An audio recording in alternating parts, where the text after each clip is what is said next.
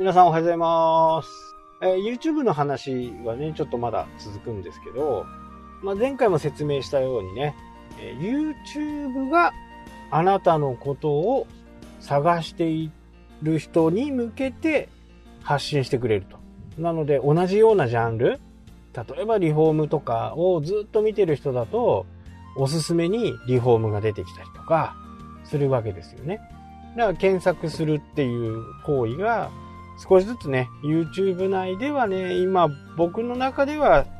少ないかなっていうふうにね、えー思いますし、まあ、自分が好きな人がどんなものをやっているのかっていうのも見てる人もいるんでね、これは一概に言えないんですけど、まあ YouTube は今後ますますこのね、検索っていう部分とは別にね、多分こういうものを探しているんだろうなっていうことを想定して、どんどん出してくるようにね、えーなってくると思います。なので、えーそれを考えるとね、自分が自分らしさというものをしっかり発信していくということがいいのかなと。たとえコンテンツが同じ内容だとしてもね、え A さんが伝えるのと B さんが伝えるのではだいぶ違うと。結果的にはね、同じになったとしても、ま情報の伝わり方が違うと。全く知らない A さんよりも、いつもよく見ている B さんがね、発信している方が信用度も高いですよね。なので、あこれ私にとって、えーいい情報だなと思ったら、その情報をね、えー自分なりにまた精査してみて、やった方がいいか。まあ、いろいろね、えーコンテンツがパクった、パクられたとかって、えーよくなんか騒ぎになったり、ね、ぼやみたいな、ぼや騒ぎを起こすことはあるんですけど、まあこれ自体をね、言っているのが野暮なことだと思います。コンテンツをパクってる人はコンテンツをパクったものしか作れないんでね。その時はたとえいいアクセスがね、いっぱい来たとしたとしてもね、将来的にそのコンテンツをね、発信し続けることっていうのはできないわけですから、そこをね、えー調べたりしてもね、その分時間の無駄です。そんなことよりも、またね、そこにその新たなコンテンツを追加をできるぐらいのね、またパワー、スキルを身につけてね、最新版をアップするというふうな形を取るのがね、いいのかなというふうにね、私は思いますしね。まあネットの世界なんでね、もうパクられるのはもう仕方がないですよね。これをね、目くじら立てて怒ったってしょうがない。で、えー今ね、YouTube にね、手越くんとかがね、やってきてね、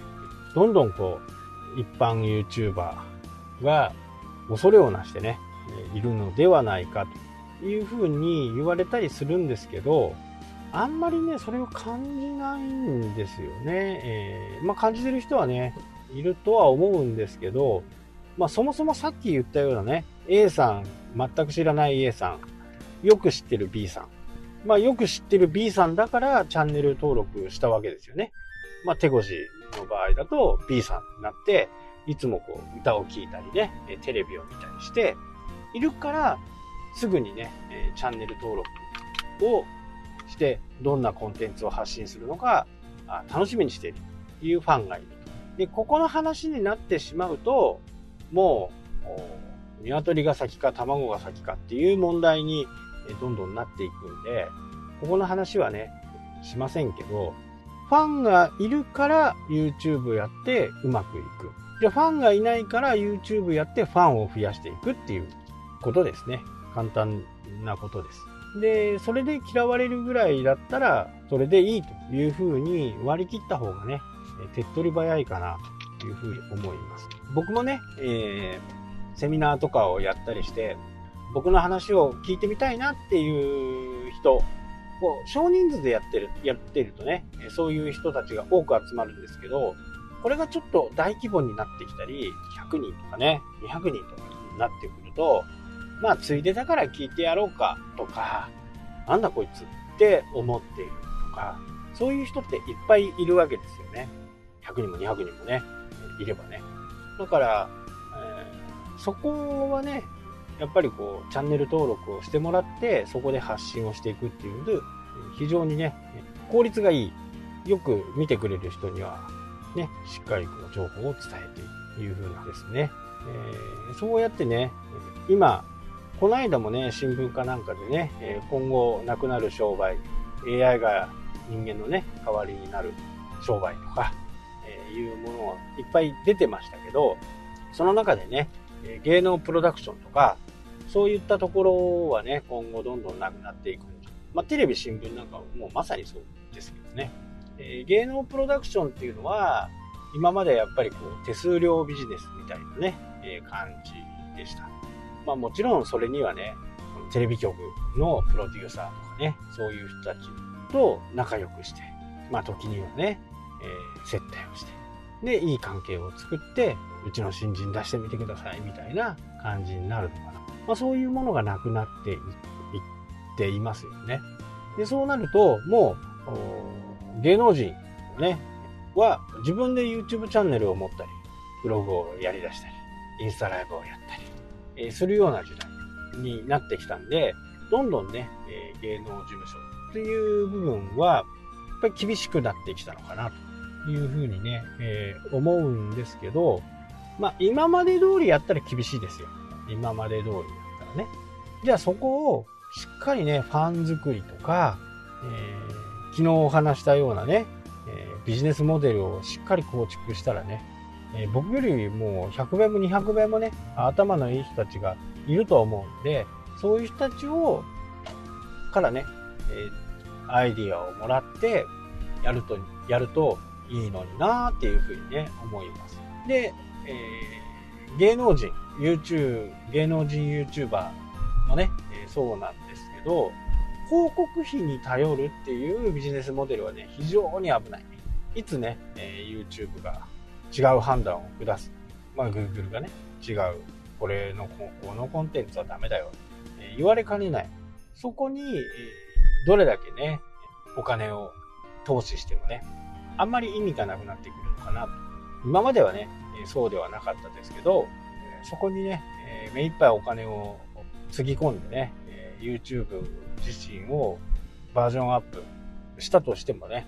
YouTube が、はい、これで終わりっていう風に言われた場合には非常にこう、今まで投下してきた分がね、全く活用ができない形になりますので、ここをね、えー、ちょっと改善して、再三言ってるようなね、サブスクリプションモデルをね、どんな形でできるのかっていう風なことをね、考えるといいのかなという。えー、どうせやってるんだからね、そこの部分だけは、ちょっとね、お金をいただいて発信するっていう風にしていく。まあ、情報がね、えー、面白くないとか、くだらないとか、いう風な形に、そんなの知ってるよ、みたいな情報だとね、やっぱりこう、課金のね、サブスクリプションのモデルの場合、特に、まあ、シビアなんでね、1000円でもね、2000円でももらった時にね、そういう、あまり意味のない情報を発信し続けてもね、すぐに解約されますのでね、その解約されない努力をね、してい、していかなきゃならない、続けていかなきゃならないっていうところは、結構きついところではあると思うんですけど、まあそういう風にしてね、コンテンツをしっかりこう作っていくっていうことはね、自分のためにもなりますしね、お客さんのためにもなるんで、まあぜひともね、そういうモデルにね、自分はどういうモデルだったらできるのかなっていうことをちょっと考えてほしいなというふうに思います。はい、というわけでね、今日はこの辺で終わりたいと思います。それではまた。したっけ？